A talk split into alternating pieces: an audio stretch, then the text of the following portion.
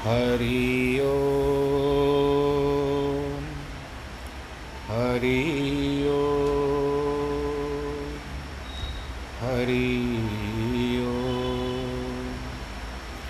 गुरुर्ब्रह्मा, गुरुर्विष्णु, गुरुर्देवो महेश्वर।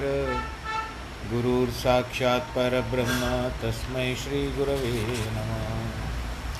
गजाननं भूतगणादिसेवितं कपीतजम्बूफलचारुभक्षणम् उमासुतं शोकविनाशकारकं नमामि विघ्नेश्वरपादपङ्कजम् जिस घर में हो आरती, चरण कमल चितलाए, कहाँ हरि वासा करे, ज्योत अनंत जगाए। जहाँ भक्त कीर्तन करे, बहे प्रेम दरिया। तहाँ हरि श्रवण करे?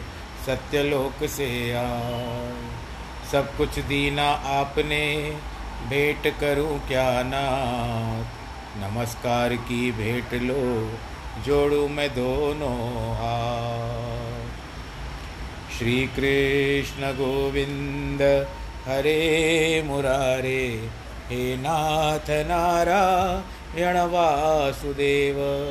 श्री कृष्ण गोविंद हरे मुरारे, हे नाथ नारायण वासुदेव, हे नाथ नारायण वासुदेव, श्रीनाथ नारायण वासुदेव, हे नाथ नारायण वासुदेव, श्रीनाथ नारायण वासुदेव। नारायणं नमस्कृत्यं नरं चैव नरोत्तमं। देवीं सरस्वतीं व्यास, ततो जयमुदीरये। कृष्णाय वासुदेवाय हरे परमात्मने। प्रणतक्लेशनाशाय, गोविन्दाय नमो नमः। प्रिय श्रोतागणों आज फिर से उपस्थिति हो गई आपकी हमारी इस ज्ञान गंगा की ओर, जो बहती है और रस प्रवाहित होकर के, रस के द्वारा प्रवाहित होकर के हमारे जो श्रवण है कानों के द्वारा हमारे हृदय तक पहुँचती है, फिर हृदय मनन करता है। और मनन करने के बाद एक निष्कर्ष पर पहुँचता है कि आखिर जीवन में किस तरह से जीना है। और भगवान जी ने उसके लिए आपको गाइडलाइंस बताई है, जिसको आप दिशा निर्देश कहते हैं। तो गाइडलाइंस के अनुसार ये भगवान जी के द्वारा दिया हुआ चयन है। आपके ऊपर चॉइस आपके, आपको चॉइस दी गई है कि किस तरह से आपका जीवन जीना है। तो इसमें से यदि आप बारीकी से, क्योंकि आज मेरा जो ये क्रम चलेगा, ये चौवालीसवा चलेगा तो इसके अंतर्गत आप सब लोग एकत्र होते हो इस समय में भगवान जी के इस स्थान पे, जिस तरह से आप जब जहाँ भी बैठते हो, आनंद के साथ बैठते हो, समय देते हो भगवान जी का तो हम भी यही प्रार्थना करेंगे कि आप यदि आप समय दे रहे हो तो कोई दिन तो ऐसा भी आएगा कि भगवान जी भी आपको अपना समय देगा। और प्रत्यक्ष रूप में आता है या अप्रत्यक्ष रूप में आता है, उसका तो मुझे ज्ञान नहीं है, परंतु फिर भी जो मांगो ठाकुर अपने से सोई सोई देवे। ठाकुर जी से आप जो मांगोगे, वो आपको अवश्य प्राप्ति कराएगा, इसमें कोई संदेह नहीं करना चाहिए चलिए, आज हम बाईसवें श्लोक से आरंभ करते हैं। ये ही संस्पृशजा भोगा दुख योन एवते आद्यांतवंत कौंतेय न तेषु रमते बुध। भगवान जी बताते हैं कि जो यह इंद्रियों तथा विषयों के संयोग से उत्पन्न होने वाले सब भोग हैं। यद्यपि विषयी पुरुषों की सुख रूप भासते हैं तो भी निसंदेह दुख के ही हेतु है। पहले पहले रसना को, आँखों को, कानों को सब कुछ बहुत अच्छा लगता है। रसना कहते हैं जीव को। क्योंकि रसना होती है, रस रस जाती है जीवा के द्वारा। उसका स्वाद चखती है, क्योंकि वो ज्ञानेंद्रिय है, कर्मेंद्रिय है। आपको कर्म करके बताती है कि ये सच है या क्या है, अपने कर्म के अनुसार होता है। तो रसना जो होती है, वो आपको बताती है कि किस तरह से इसका स्वाद किस तरह है। कसेला है, खट्टा है, मीठा है या जो भी है। ये या कानों से सब कुछ अच्छा लगता है। आँखों से भी सब कुछ अच्छा लगता है। परंतु निरंतर निरंतर निरंतर करने के पश्चात आदमी का वही दुख का कारण बन जाता है। क्योंकि ये जो भी वस्तुएँ होती है, ये अनंत काल तक नहीं चल सकती। जिस तरह से कल वर्णन किया था कि हम जो करते हैं, वो परिवर्तनशील है। जो भी देखा जाता है, सब कुछ परिवर्तनशील है। हमारा स्वरूप भी 25 वर्ष के बाद वैसे आकर्षित नहीं रहता।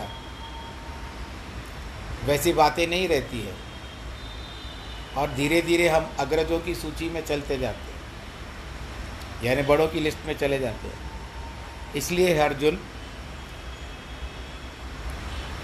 बुद्धिमान विवेकी पुरुष उनमें नहीं रमता, जिसको पता है कि मुझे इस स्थान पे जाना नहीं है, करना ही नहीं है मुझे काम तो फिर वो किस तरह से रमेगा?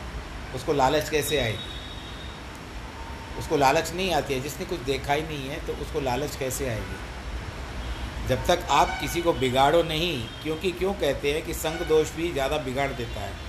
इसके लिए बड़े क्या कहते थे कि जो भी आपका संगी हो, साथी हो, उसको सोच समझ करके उस संगी साथी के साथ घुमा करो, जिसके अच्छे संस्कार हो, जिसके माता पिता उसको अच्छे संस्कार डालते हो, उसके अनुसार ही उसके साथ घूमो, फिरो।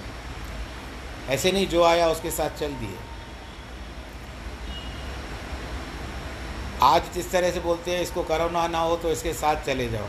परंतु हम यहाँ पर बात कर रहे हैं मित्रता की, कि मित्र देखो कि आपके बच्चे के उपयुक्त है अथवा नहीं है तो आप उसके साथ उसको जाने के लिए कह सकते हो। परंतु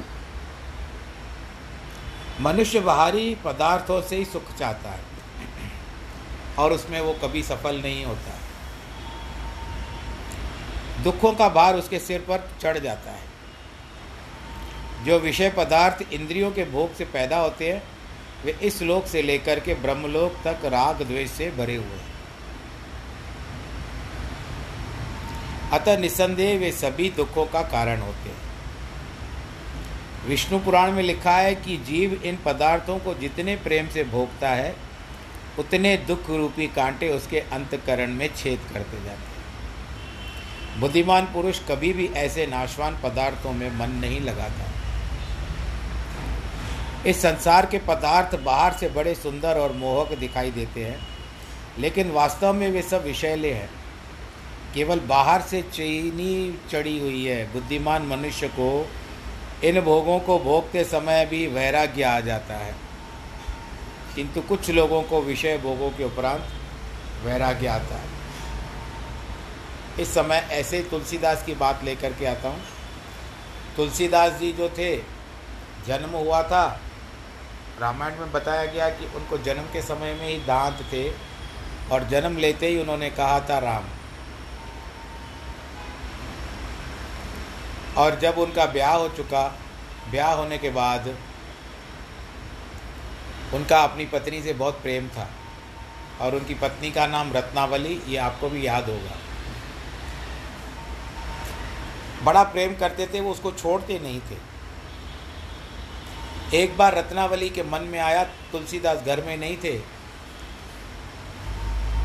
तो रत्नावली को इच्छा हुई कि मैके में चली जाऊँ। मैके में गई। तुलसीदास जी जब लौटे, अपनी पत्नी को न पा करके, उन्होंने बहुत खोजबीन की, बहुत ज़ोर की वर्षा हो रही थी। वर्षा होने के कारण, ये रह नहीं पा रहे थे अपनी पत्नी के कारण। मैं मैं बिना पत्नी के सिवा नहीं रह सकता। उस इतनी सारी भीषण वर्षा में वो अपने पत्नी के लिए गए और नदी को इतनी ज़ोर से उफान भर रही थी नदी। उछल रही थी नदी। जिस तरह से आपको पता है ना, भगवान कृष्ण को जब यमुना में वसुदेव जी लेके जा रहे थे गोकुल की और तो उस समय यमुना कितनी उछाले मार रही थी तो भीषण वर्षा थी।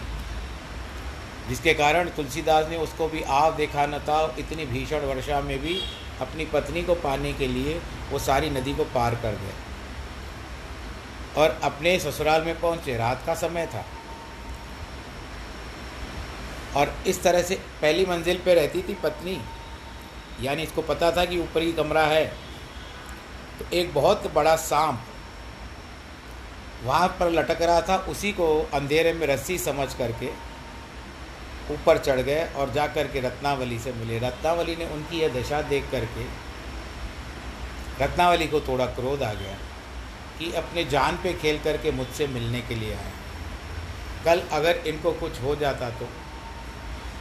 तो रत्नावली के मुख से अनायास, अचानक जिसको कहते हैं, अनायास ये शब्द निकल गए, हे स्वामी, जितना प्रेम आप मेरे हार्ड मास से करते हो यानी मेरे मांस और हड्डियों से करते हो। इतना ही यदि आप प्रेम श्री राम से कर लो तो कितना अच्छा न होगा। अब ये बात तुलसीदास जी को चुप गई। और उन्होंने उसी समय भगवान श्री राम का नाम लेना आरंभ कर दिया। बोलो, सियावर रामचंद्र की जय। कौन सा शब्द कटु शब्द? कटु शब्द उन्होंने कहा नहीं था। उन्होंने तो एक पति के ऊपर तो अधिकार होता है। पत्नी के ऊपर अधिकार होता है पति को डांटने का। दोनों को परस्पर होता है, एक दूसरे को डांटने का। समय के अनुसार उपयुक्त समय देख करके हो सकता है। परंतु तुलसीदास जी जिस दशा में गए थे, पत्नी प्रेम के कारण, उन्होंने एक ही शब्द में उनकी जीवन को पलट दिया। तो इस तरह से, और आज हम तुलसीदास जी के दोहे, रामायण उनका लिखा हुआ, हनुमान चालीसा इत्यादि हम पढ़ते रहते और जीवन में लाभ उठाते रहते एक बार तुलसी को कहते थे, भाई, तुलसी तुम ये, तुलसी तुम, तुलसी वो, तुलसी ये, तुलसी वो तुलसी वो, उसकी बड़ाई कर रहे थे। सब लोग तुलसीदास जी की बड़ाई कर रहे थे तो तुलसीदास ने उस समय एक दोहा कहा है कि तुलसी तुलसी सब कहत हो, तुलसी तो बन की घास। तुलसी तुलसी सब कहत हो, तुलसी तो बन की घास। राम की कृपा जो हो गई तो हम भी बन गए तुलसीदास राम की कृपा जब हुई तो बन गए तुलसीदास तो तुलसीदास जी के जो हम दोहे पढ़ते हैं, या कबीर के दोहे पढ़ते हैं, इनमें हमको कुछ सीख लेनी चाहिए। तो इस तरह से ये याद आ गया कि पहले बहुत सुख होता है, परंतु एक ही झटके से कब मन परिवर्तित हो जाता है, पता नहीं चलता है। ध्रुव को अगर उसकी माता कटुवचन नहीं कह, ना कहती, भक्त ध्रुव को तो भगवान नारायण भी नहीं मिलते उसको। तो इसके पीछे केकई को अगर रामायण में, केकई राम भगवान राम जी को केकई उनको वनवास ना बेचती तो तो उस समय में आज हम भगवान राम जी को इतना ना जानते, उन्होंने इतने बड़े दैत्यों को मारा। तो होनी तो हो के रहे, अनहोनी ना होए। जो होनी होती है ना, वो अवश्य ही होता है। गुरु वशिष्ठ ने राज तिलक का सुंदर मुहूर्त निकाला, पर राम चले बनवासी होकर विधि ने संकट डाला।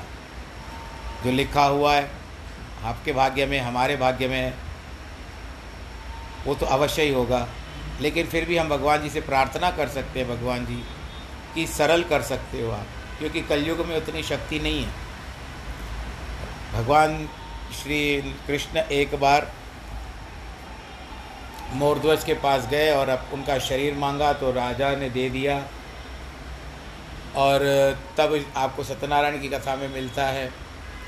भगवान जी उसके शरीर के उस पर कहते, नहीं नहीं भाई, मैं तो तेरी परीक्षा ले रहा था। तुझे कोई वरदान चाहिए तो मांग ले। कहते, जिसके पास स्वयं नारायण आ जाए, उसको और क्या आवश्यकता होगी? मैं आप लोगों से भी प्रश्न करता हूँ, यदि आपके समक्ष साक्षात नारायण चतुर्भुजी स्वरूप में आ जाए तो आप क्या मांगोगे? मुझे बताने की आवश्यकता नहीं है। आपके समय, उस समय क्या परिस्थिति आती है आपके समक्ष? क्योंकि जो सोचते हैं तो उस समय कभी कभी भूल जाते हैं। और नई बात आ जाती है सामने। इसके लिए पर तैयार रहो। हो सकता है कि नारायण जी कभी स्वप्न में भी दिखाई दे, कभी प्रत्यक्ष भी दिखाई दे और न जाने किस भी रूप में मिले। तब कहते हैं कि तुलसी संसार में सबसे मिलियो धाय ना जाने किस रूप में नारायण मिल जाए। आपको कभी भी नारायण मिल सकते हैं। और मन में है विश्वास, हम होंगे कामयाब। आप गाते हो आप लोग? तो इस तरह से ये भी काम मन में रखो कि एक दिन कामयाबी मिलेगी और भगवान जी के दर्शन हमको ज़रूर परंतु उसके लिए आपको बहुत सारा त्याग करना पड़ता है। ऐसे अल्लया मल्लया को नहीं मिलते हैं। रामू शामू जिस तरह से मिलते हैं, भाई रामू शामू मिल गए तो उनको नारायण मिल गए, नहीं। आपको अपने आप को वैसा बनाना पड़ेगा, कुंदन बनाना पड़ेगा, जैसे सोने को अग्नि में अपने आप को ढाल करके, तब जल करके, तब जा कर के होता है तो भगवान जी। हाँ सरल भी है, ऐसी कोई बात नहीं है। कलयुग में वही मांगा था भगवान जी स्वयं आज आज जिसके घर पे स्वयं नारायण आयो, उसको और क्या वरदान चाहिए बताइए। परंतु भगवान जी कृष्ण ने कहा कि तुम जो मांगोगे मैं दूँगा। तो राजा मोरध्वज जी ने कहा कि यदि भगवान जी आप मुझे देना ही चाहते हो तो मुझे केवल ये वचन दीजिए कि आज आपने जिस तरह से मेरी परीक्षा ली है, मेरा निवेदन है, ये तो द्वापर युग चल रहा है पर इसके पीछे कलयुग आएगा। उस कलयुग में आप किसी भी प्राणी से ऐसी परीक्षा नहीं लेना क्योंकि कलयुग में प्राणियों की सहन शक्ति नहीं है। बोलो नारायण भगवान की है वो नहीं सहन पार पा, कर पाएँगे भगवान जी। इसके लिए मेरी आपसे यही प्रार्थना है। आप भले कितने भी दुख दे दीजिए उनको मानसिकता से शारीरिक से और धन धन वस्त्रों से आडंबरों में कोई भी आप उनकी परीक्षा ले लीजिए पर आज जैसे आपने मुझसे शरीर मांगने की जो की है, वो मैं आपसे निवेदन करता हूँ कि आप कलयुग में किसी से भी ऐसी परीक्षा नहीं लेंगे। भगवान जी ने कहा, तथास्तु। और ऐसी कोई बात आई भी नहीं है उसके बाद। और भगवान न करे ऐसी कोई बात आए इस संसार के पदार्थ बाहर से बड़े सुंदर और मोहक दिखाई देते हैं। लेकिन वास्तव में विषेले हैं। केवल बाहर से चीनी को जो बताया, वही बात होती है कि भोग की होती है, मन भी प्रतिपल। यही इच्छा होती है कि आँखें से हर समय सुंदर स्वरूप देखें, कानों से मधुर आवाज़ सुने। वो जैसे गीता, कुहू कुहू, बोले कोयलिया। तो कोयल जब अपना स्वर छेड़ती है, आवाज़ करती है मीठी आवाज़ होती है तो हमारे कानों को भी बड़ा आनंद आता है। नाक से सुगंध ले लेते हैं, जीभ से स्वादिष्ट रसों का पदार्थ ले लेते हैं, रस आ जाती है। यद्यपि उस समय उनसे बड़ी प्रसन्नता होती है थोड़ी देर के लिए, लेकिन अंत में दुख की प्राप्ति होती है। कुछ पदार्थ ऐसे भी होते हैं जो आपको तुरंत जा कर के उधर पे असर कर देते हैं। आप तो उस समय बड़े प्रेम से खाते जाते हो। और कभी कभी कोई ऐसा पदार्थ हो जाता है, जो आपके उधर में यानी पेट में जा कर के कुछ गड़बड़ कर देता है तो आप कान पकड़ते हो कि मैंने बहुत कल लालच में खाया, मुझे नहीं खाना चाहिए था। तो ये सब इंद्रियों का ही वश है, जो आपको प्रेरित करती है, प्रलोभन देती है। और अंत में दुख को ही प्राप्त होता है। फिर एक प्रेम के कारण, एक लोभ के कारण हमको कितना डॉक्टर का बिल भी भरना पड़ता है। शक्ति नष्ट होती है। सबसे बात यह है कि वे अनित्य हैं। अगर यह बात ध्यान से में आ जाए तो दुख कभी ना होगा। प्रत्येक मनुष्य देख सकता है कि जीवन में कितने पदार्थ मिले और गए, कितने मिलेंगे और चले जाएँगे, लेकिन स्थिर कुछ भी नहीं है। संयोग और वियोग इस संसार का नियम है। अतः स्वाभाविक रूप में जो कुछ हो गया हो, कुछ मिले, उस पर प्रसन्न रहना बुद्धिमता है। दो बार माता पिता मिलते हैं दोनों को, पति को या पत्नी को। पति को भी सास ससुर के रूप में दूसरे माता पिता मिलते हैं, पत्नी को भी सास ससुर के रूप में दूसरे माता पिता मिलते हैं।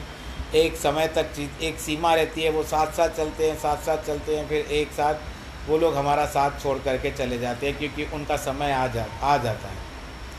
और समय से जब आ जाता है तो कोई कितना भी रोके नहीं रोक सकता। जितनी जिसकी श्वास है, उसकी सांस उतनी चलेगी, उससे ज़्यादा नहीं चलेगी। बड़ा प्रयत्न करने के बाद भी नहीं होता है। और यदि अगर उसको जीवन जीना है, कुछ कर्मों के कारण बीमार हो गया है तो वापस से ठीक हो सकता है। परंतु उसका जीवन नहीं है तो भी कोई प्राप्ति नहीं होगी, कितना भी प्रयत्न कर लो। इसीलिए जीव मिले हैं, पदार्थ बहुत सारे मिले हैं, और कभी कभी व्यक्ति कोई राजा हो जाता है कभी कभी कोई वही राजा रंग हो जाता है, फिर से जीवन बदलता है, फिर से रंग होकर करके राजा बदल जाता, राजा हो जाता है। संयोग और वियोग इसी का नियम है। अतः स्वाभाविक रूप में जो कुछ हो या जो कुछ मिले, उस पर प्रसन्न रहना ही बुद्धिमता है। अगर उन पदार्थों से ममता रखेंगे तो दुख की प्राप्ति होगी। सुख दुख कर्मों का ही खेल है। इसलिए नित्य अच्छे कर्म करते रहेंगे तो सहज ही सुखों की प्राप्ति होगी। सुखों के पीछे भटकने की कोई आवश्यकता नहीं है।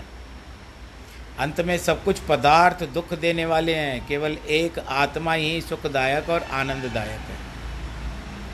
आत्मा का ध्यान करते हुए किसी को भी दुख की प्राप्ति नहीं हुई है। किसी भी ऋषि अथवा मुनि के बारे में ऐसा नहीं कहा गया है कि समाधि से अथवा आत्मचिंतन से उसको दुख की प्राप्ति हुई। वे तो सदैव आनंद में रहते हैं। हमारी आत्मा तो सदैव हमारे पास ही रहती है। लेकिन हम अज्ञान के कारण उसे दूर समझकर विषय भोग, रूपी सुखों के पीछे लगे रहते हैं। बाद में देखा जाएगा ना, आत्मा से आखिरी में पूछ लेंगे। अभी तो लोक रंजन है, अभी तो सब सामने सामने इतनी अच्छी वस्तुएँ आ रही है। हम इनका त्याग क्यों करें? ढूंढ ढूंढ के आयु गंवाई, जागर अपनी जाति पाई, दाएँ राम, बाएँ राम, चारों ओर राम ही राम। हमारा प्रिय आत्मा राम, चारों ओर हर समय हमारे साथ होता है। अगर हम दुखों से बचना चाहते हैं तो उस आत्मा राम को हृदय में ढूंढे। खोजो। जब पानी की कठिनता होती है कष्ट होता है तो आप लोग बोरिंग करवाते हो ना। आपको पता है कि ऊपर से तो वर्षा जब आए तब आए। अब इस समय में कष्ट में चल रहे हैं। व्यवस्था कैसे चले? तो आप उस समय में धरती खोदते हो कि इसमें से पानी निकलेगा, क्योंकि आपको विश्वास है कि मैं अब धरती को खोद रहा हूँ तो इसमें से कुआँ जो बनते आया या आजकल बोरिंग का ज़माना चल पड़ा है, उस बोरिंग से मेरे पास जल की व्यवस्था हो जाएगी, मुझे तकलीफ़ नहीं होगी। तो हृदय को भी इसी तरह बोरिंग के रूप में खुदाई करो। हो सकता है आपको आत्मा भी मिल जाए और उसमें बैठा हुआ राम भी मिल जाए। बोलो, सियावर रामचंद्र की जय। शक्नोति है व सोड्रम प्राकर शरीर विमोक्षणात्, काम क्रोधोद्भव वेग से युक्तम न सुखी नर। जो मनुष्य शरीर के नष्ट होने से पहले ही काम और क्रोध से उत्पन्न हुए वेग को सहन करने में समर्थ है। अर्थात जिसने काम क्रोध को सदा के लिए जीत लिया है, वह मनुष्य उस लोक में सुखी और वही योगी है। काम क्रोध आदि जो मनुष्य के शत्रु हैं, उनसे उत्पन्न हुए वेग मनुष्य के मन और इंद्रियों को अपनी ओर खींचने का सतत प्रयत्न करते हैं। लेकिन जो मनुष्य शरीर छोड़ने से पहले ही इस वेग से अपनी रक्षा करता है, अर्थात इन वेगों का उसके ऊपर कोई प्रभाव नहीं पड़ता, वह पुरुष शक्तिवान अर्थात योगी है। वही सुखी रहता है। क्रोध से के वेग से मन चंचल हो जाता है।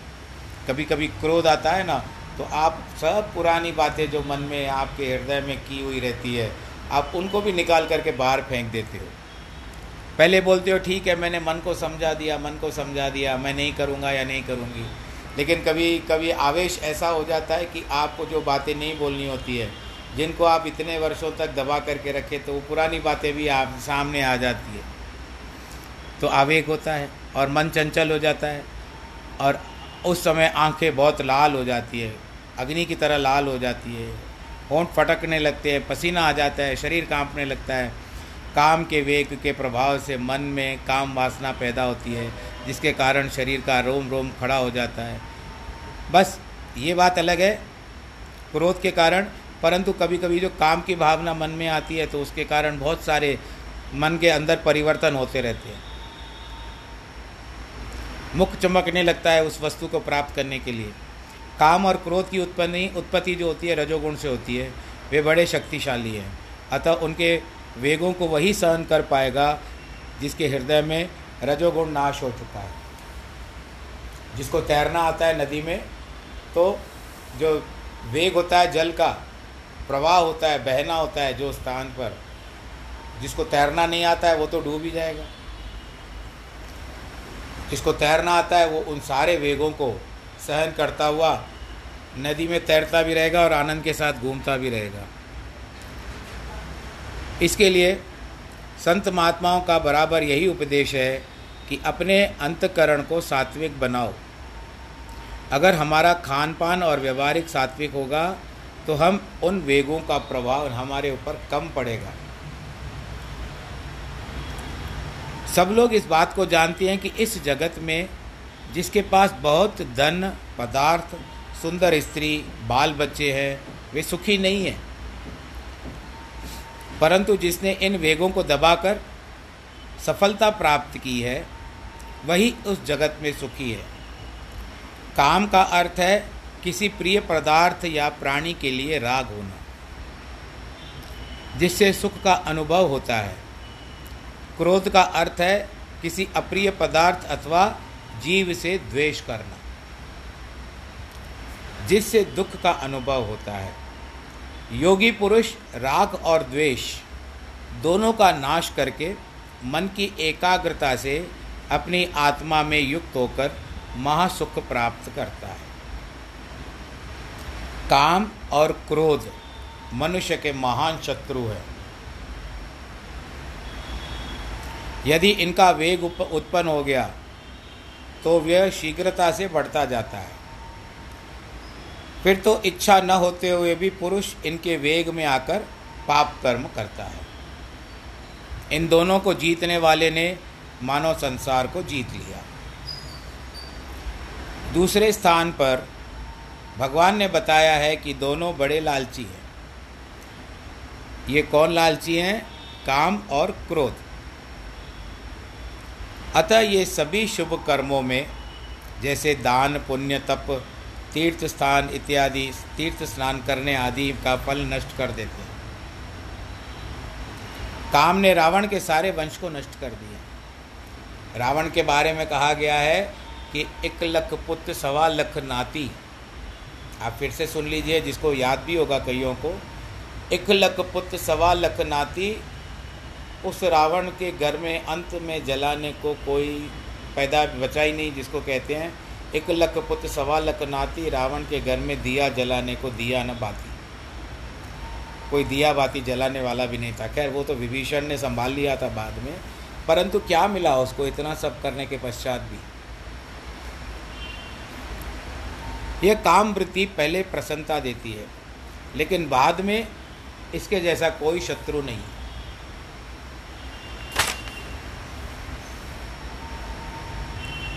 कोई शत्रु हँसते हँसते अपने शत्रुओं को मार डाले।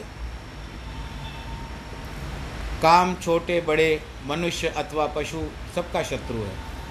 परंतु दुनिया को सब लोग अब उसके सुख मानकर उसमें फंसे हुए हैं। महाभारत का युद्ध जिसमें 18 अक्षौणी सेना नष्ट हो गई, वह भी पापी दुर्योधन की कामनाओं का ही परिणाम था। नारद मुनि ने काम को जीत लिया तो इंद्र भगवान डर गए कि मेरा राज्य न छीन ले। फिर बाद में नारद जी को अभिमान हुआ। तो वह एक मायावी राजकुमारी के ऊपर मोहित होकर के काम के वेग में फंस गए। लेकिन भगवान विष्णु ने उनको अपना भक्त बन मानकर बचा लिया। वीर पुरुष काम को जीत सकता है। वही जीतेगा जिसके ऊपर परमात्मा की कृपा होगी। इसके लिए अभी से यदि हम उस मार्ग पर अग्रसर हो रहे हैं कि आज ना तो कल किसी भी तरह से हमारे कर्म, ये भी जो आप सुन रहे हो, ये कोई बड़ी, कोई छोटी चीज़ नहीं है। जितना आप प्रेम से सुनोगे, उतना ही आपके ऊपर इसका फल का असर होगा।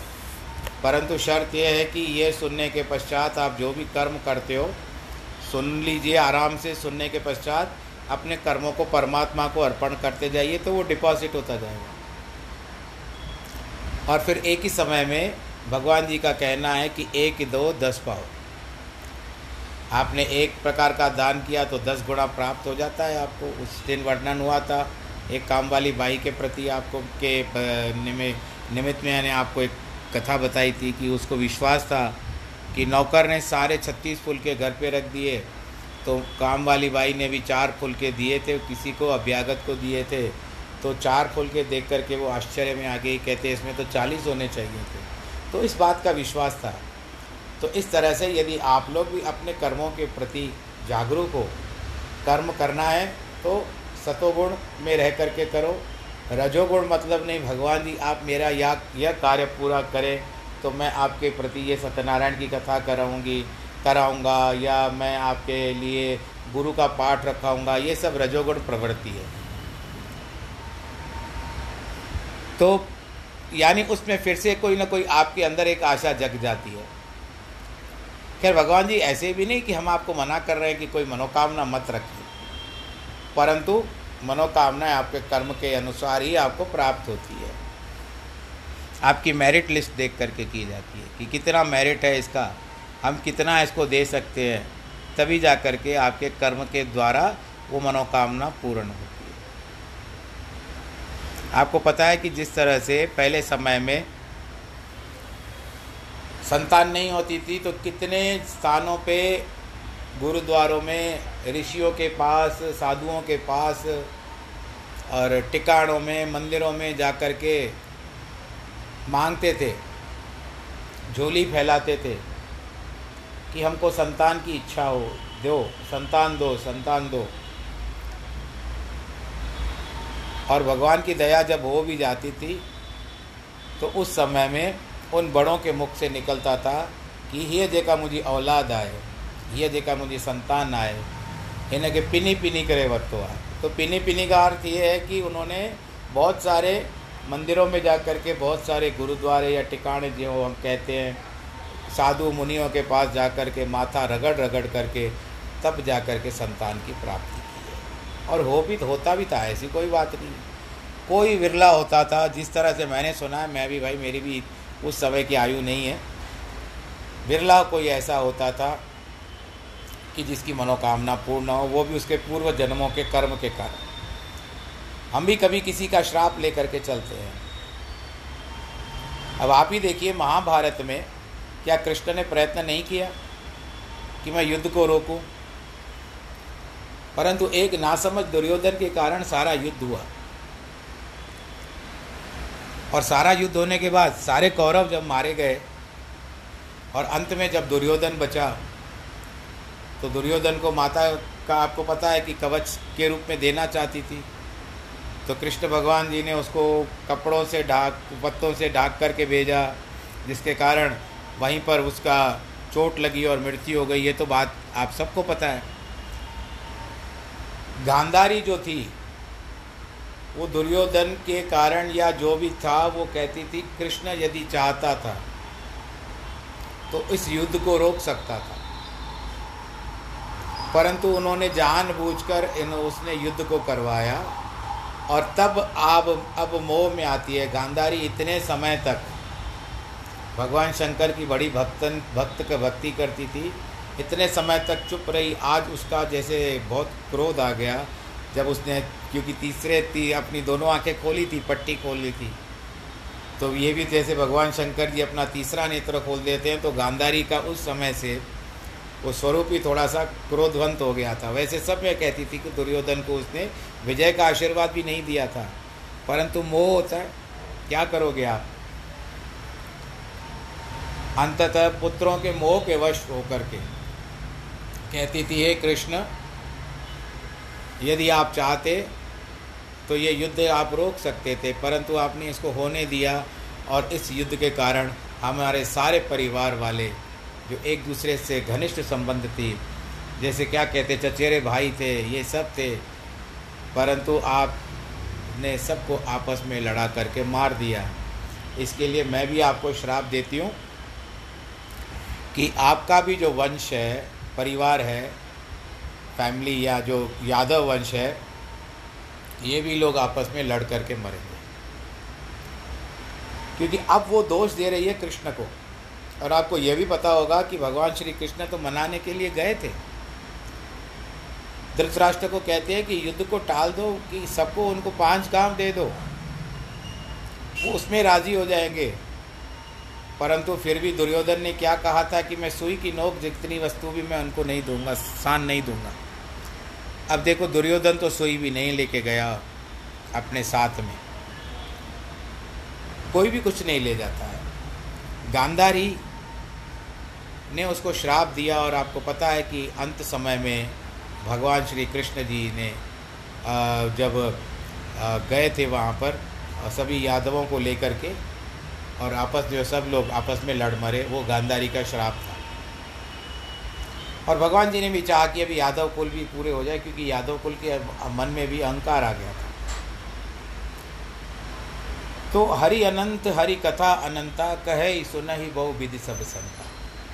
हरि अनंत है, उनकी कथाएँ अनंत है। परंतु जो कहने की शैली होती है, जैसे मेरी शैली अलग हो गई आप किसी संत के द्वारा, किसी संत के पास जाकर के ये कथा सुनोगे या कोई भी कथा सुनोगे, तब आप में, आपको लगेगा कि इनके कहने की शैली अलग है। और उनके कहने की शैली अलग है, परंतु बात तो एक ही है। हम केवल कथा के ऊपर ध्यान देते हैं, कथा किस तरह से होने चाहिए और परंतु शैली अपनी अपनी होती है। इसके लिए कहते हैं कि हरि अनंत, हरि का कोई अंत नहीं है। उनकी कथाओं का भी कोई अनंत, अंत नहीं है। हम सुनते जाए सुनते जाए, कितना आनंद आता है। बहुत आनंद आता है भगवान जी की कथाएँ सुनने से। परंतु कह ही, कह यानी कहना, सुन ही सुनई यानी सुनने वाले। बहुविधि, अनेक प्रकार से, सब संता जो भी संत होते हैं या कथा करने वाले होते हैं, उनकी शैली अलग अलग होती है और जो अपने अपने गुरु से सीखे हुए रहते हैं। मैं आपको बताता हूँ कि ये जो मेरी शैली है, ये मेरे मेरे पूज्य पिताजी पंडित नारायण शर्मा जो स्वर्गवासी हैं, या वैकुंठवासी कहिए, उनके द्वारा मुझे ये शैली प्राप्त हुई है, क्योंकि मैं उनको देखता था, वो जब कथा करते थे, सत्संग करते थे तो मैं उनकी शैली को देखता था, शायद देखते देखते मैंने अंदर अपने आप ही वो सब स्कैन होता गया कि वो कैसे करते हैं। तो इसीलिए पूरन भक्त की सौतेली माँ के वशीभूत होकर उनको ललचाया, किंतु पूरन भक्त ने केवल अपने ऊपर संयम रखा, परंतु माँ को भी शिक्षा दी। लेकिन उसके ऊपर जरा भी प्रभाव नहीं पड़ा। क्रोधित होकर पूरन पर झूठा दोष लगाकर राधेश राजा के आदेश से उसके हाथ कटवा करके कुएँ में गिरा दिया। जहाँ से गुरु गोरखनाथ ने उसको निकाल कर सीधे करके उसके हाथ सीधे करके शिष्य बनाकर सुखी कर दिया। सदैव धर्म पर चलने से ही ऐसी शक्ति आती है जिससे मनुष्य काम और क्रोध के वेगों का सम्मान करता है। नहीं तो बड़े शक्तिशाली है। भगवान कहते हैं, यह सब सब मनुष्य जन्म में ही हो सकता है, क्योंकि दूसरी योनियों में तो यह बात असंभव है। जो मनुष्य इस प्रकार चलता है, वह भगवान से एक होकर नित्य सुखी, सुख को प्राप्त करता है। इससे प्रश्न उठता है कि काम क्रोध को जीतने से क्या ऐसे अमूल्य और अलौकिक सुख की प्राप्ति होती है, जिसकी अपेक्षा से महापुरुष सांसारिक विषयों के सुख को तुच्छ मानते हैं? तो इसको आज हम यहाँ पर विश्राम देते हैं। कहने का तात्पर्य हुआ है कि आज इस यहाँ पर विश्राम का, आज आज के दिन का, यहाँ पर कथा का हम विश्राम लेते हैं। ये तो धारा प्रवाह है। ये धारा फिर, कल से फिर से आरंभ होगी। चालीस मिनट की होगी और आप लोग भी सुनेंगे। आज जिनकी वैवाहिक वर्षगांठ हो या जन्मदिन हो, उनको बहुत बहुत बधाई। और भगवान करे आप सब सुरक्षित रहे, आनंद के साथ रहे। अभी यहाँ पर आपको हैदराबाद की अच्छी न्यूज़ दे दूँ कि यहाँ पर सरकार ने दुकानें सब खोलने की अनुमति दे दी है। पहले ऑड इवन था, अब शायद वो भी निकाल दिया गया है। तो धीरे धीरे भगवान करे, ऐसे ही सारे देश में भी सब कुछ अच्छा हो जाए और आप लोग भी भगवान जी से यही प्रार्थना करिए। क्या कहिए कि सर्वे भवन्तु सुखिन, सर्वे सन्तु निरामया, सर्वे भद्राणि पश्यन्तु, माँ कश्चित दुख भाग भवेद धर्म की जय हो, अधर्म का नाश हो प्राणियों में सद्भावना हो, विश्व का कल्याण हो। नम पार्वती पते, हर हर महादेव की जय।